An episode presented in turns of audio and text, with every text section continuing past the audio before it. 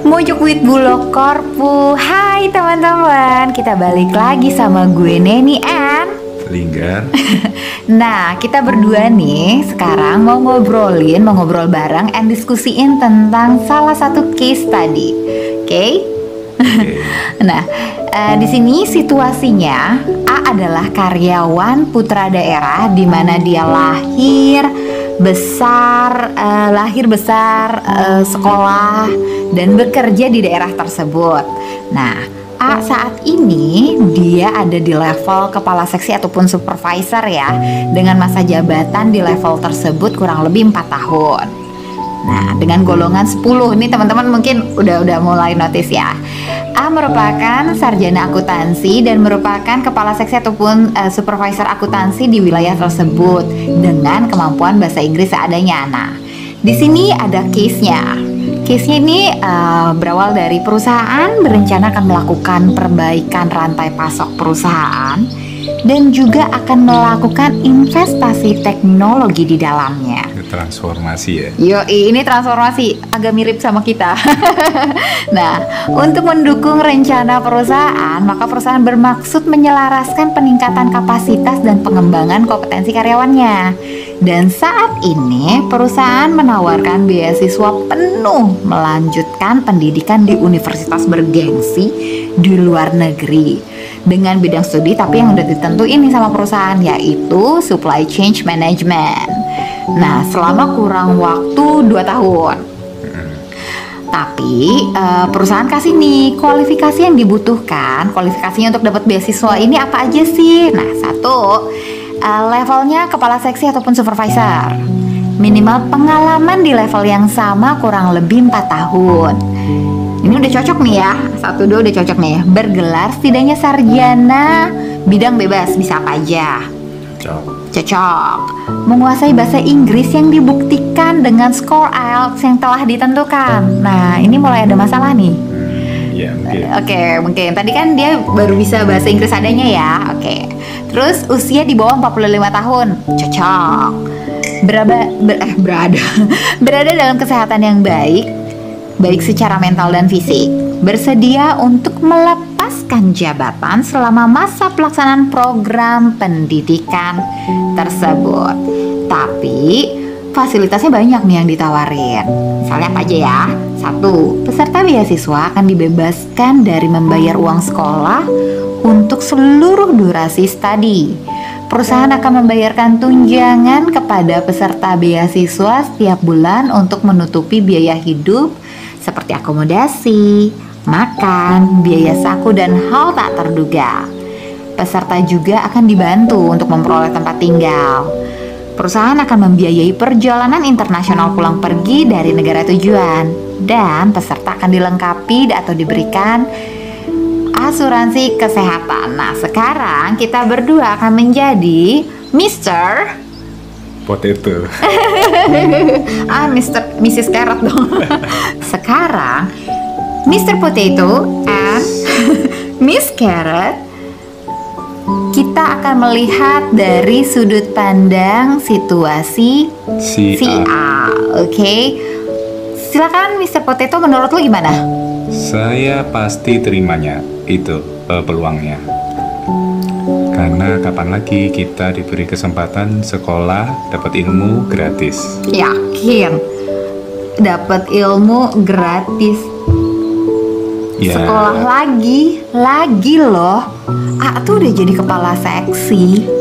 Eh, udah empat tahun lagi. Justru karena udah empat tahun itu kan Dia akhirnya harus punya momen buat improve Buat dia belajar lagi. Lu tau gak sih kita tuh udah sekolah udah berapa lama? Ups A udah sekolah berapa lama maksud gue? SD SMP belum dihitung teh kalau TK SD SMP SMA udah kuliah udah sarjana sekolah lagi. Wasting gak sih? Enggak lah, kan proses. Proses proses kan nggak akan pernah berhenti Namanya proses. Iya, lu udah punya jabatan, lu udah jadi sarjana akuntansi si A ini kan udah sarjana akuntansi ya. Terus udah jadi supervisor kepala seksi akuntansi di wilayah tempat tinggalnya. Terus eh, udah empat tahun lagi dan artinya kan karir dia tuh udah dia pegang banget. Akuntansi satu major, pas banget backgroundnya, sama pengalamannya, sama pekerjaannya. Kalau belajar lagi dan itu adalah tadi kan perusahaan menawarkan SCM ya, berarti kan hal baru, belum tentu bisa. Kan challenge. Challenge itu akan membuat kita berkembang. belum tentu si A itu berbakat. Kalau kan nggak semua orang tuh bisa bisa bisa berbakat di semua bidang. Masa sih? Iya Se- dong. sepanjang kita mau mencoba kan, kukira pasti ada lah. Kita bisa dulu kita nggak bisa jalan waktu kecil, sekarang kita bisa jalan. Itu karena apa? Emang semua orang bisa jalan karena bakat. Hmm, Oke, kalau soal jalan, tapi lu bayangin deh ya, si A ini sarjana akuntansi, udah jadi kepala seksi akuntansi, terus belajar SCM, yakin bisa lulus. Kalau nggak lulus gimana ayo? kalau nggak lulus, kalau nggak lulus ya udah. Namanya kita kan kalau nggak lulus karena kitanya salah mungkin ya salah sendiri tapi kan namanya challenge itu bukan untuk dibuat gagal tapi untuk kita selesaikan Hmm, ngapain cari tantangan? Mending hidup kayak sekarang. Si A udah nggak seribet di kota sendiri, udah jadi supervisor kepala seksi, hidup nyaman, tinggal kipas-kipas. iya sih kalau ngomong masalah apa putra daerah ya nggak ada yang lebih menggoda daripada kesempatan untuk tinggal di tempat kita besarkan. Tapi eh, misalnya kita harus keluar tapi untuk kemajuan diri sendiri di masa depan kan kira sepadan gitu loh sama sama ini ya perjuangannya. Oh ya ada satu lagi nih, si A itu kan nggak bisa bahasa Inggris, minim banget Ya, les lah. Les banyak IELTS skornya ditentuin loh. les Aduh gila, prosesnya itu gila effort effort banget. Belum tentu bagus buat karir lo, belum tentu lu bisa jadi orang terus nanti udah di negeri orang bingung ngomongnya eh, nggak ada siapa-siapa. Ya, iya, tapi banyak kok teman-teman yang nerima beasiswa. Terus kita bisa melihat mereka berkembang. Itu kayak nge-inspire kita gitu loh. Kalau misalnya kita diberi kesempatan, ya kenapa enggak gitu. Nanti ya kalau kalau si A udah lulus nih eh, dari kuliahnya balik lagi pasti nggak di akuntansi loh. Padahal dia udah sarjana akuntansi dan pengalamannya udah jadi supervisor kepala seksi akuntansi selama 4 tahun. Iya kan sekarang namanya perusahaan kita sedang ingin berkembang. Apa yang dibutuhin juga berubah. Kalau misalnya kita nggak mau ngikutin, Hmm? Terus kita mau ke mana kalau perusahaan kita mau berubah, kitanya nggak mau berubah? Hmm, iya juga sih. Hmm, kayaknya sih bener deh. ya berarti nggak ada pilihan ya. Iya sih.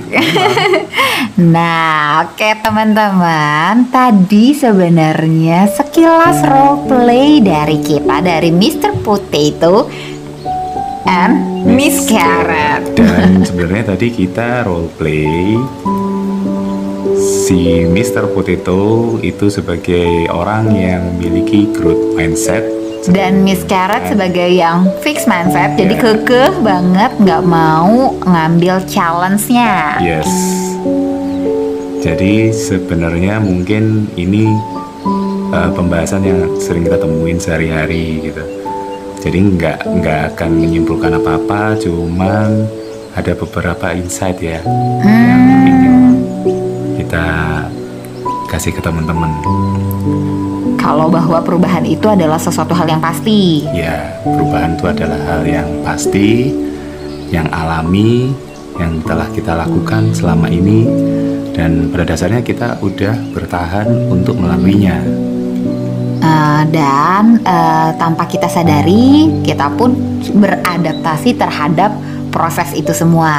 Ya, dan sebenarnya mindset yang dikategoriin kita tadi, fix and growth, itu pada dasarnya bisa dirubah karena kita dulu waktu kecil juga mungkin kita bukan seorang fix, uh, bukan seorang growth, tapi atas perubahan proses yang telah kita alami, kita semakin dewasa maka kita akan uh, membentuk mindset kita menjadi fix, fix or growth mindset. Nah, ada quotes uh, terakhir nih yang kita googling, kita kutip. The mind is just like a muscle. The more you exercise it, the stronger it gets and the more it can expand. Wow. Oke teman-teman, sekian Mojok with Bulokorpu hari ini. Okay. Apa pun yang kalian tentuin, silakan uh, dan semoga yang kita deliver hari ini uh. bisa buat insight kalian. Oke, okay? see you. See you. Bye bye.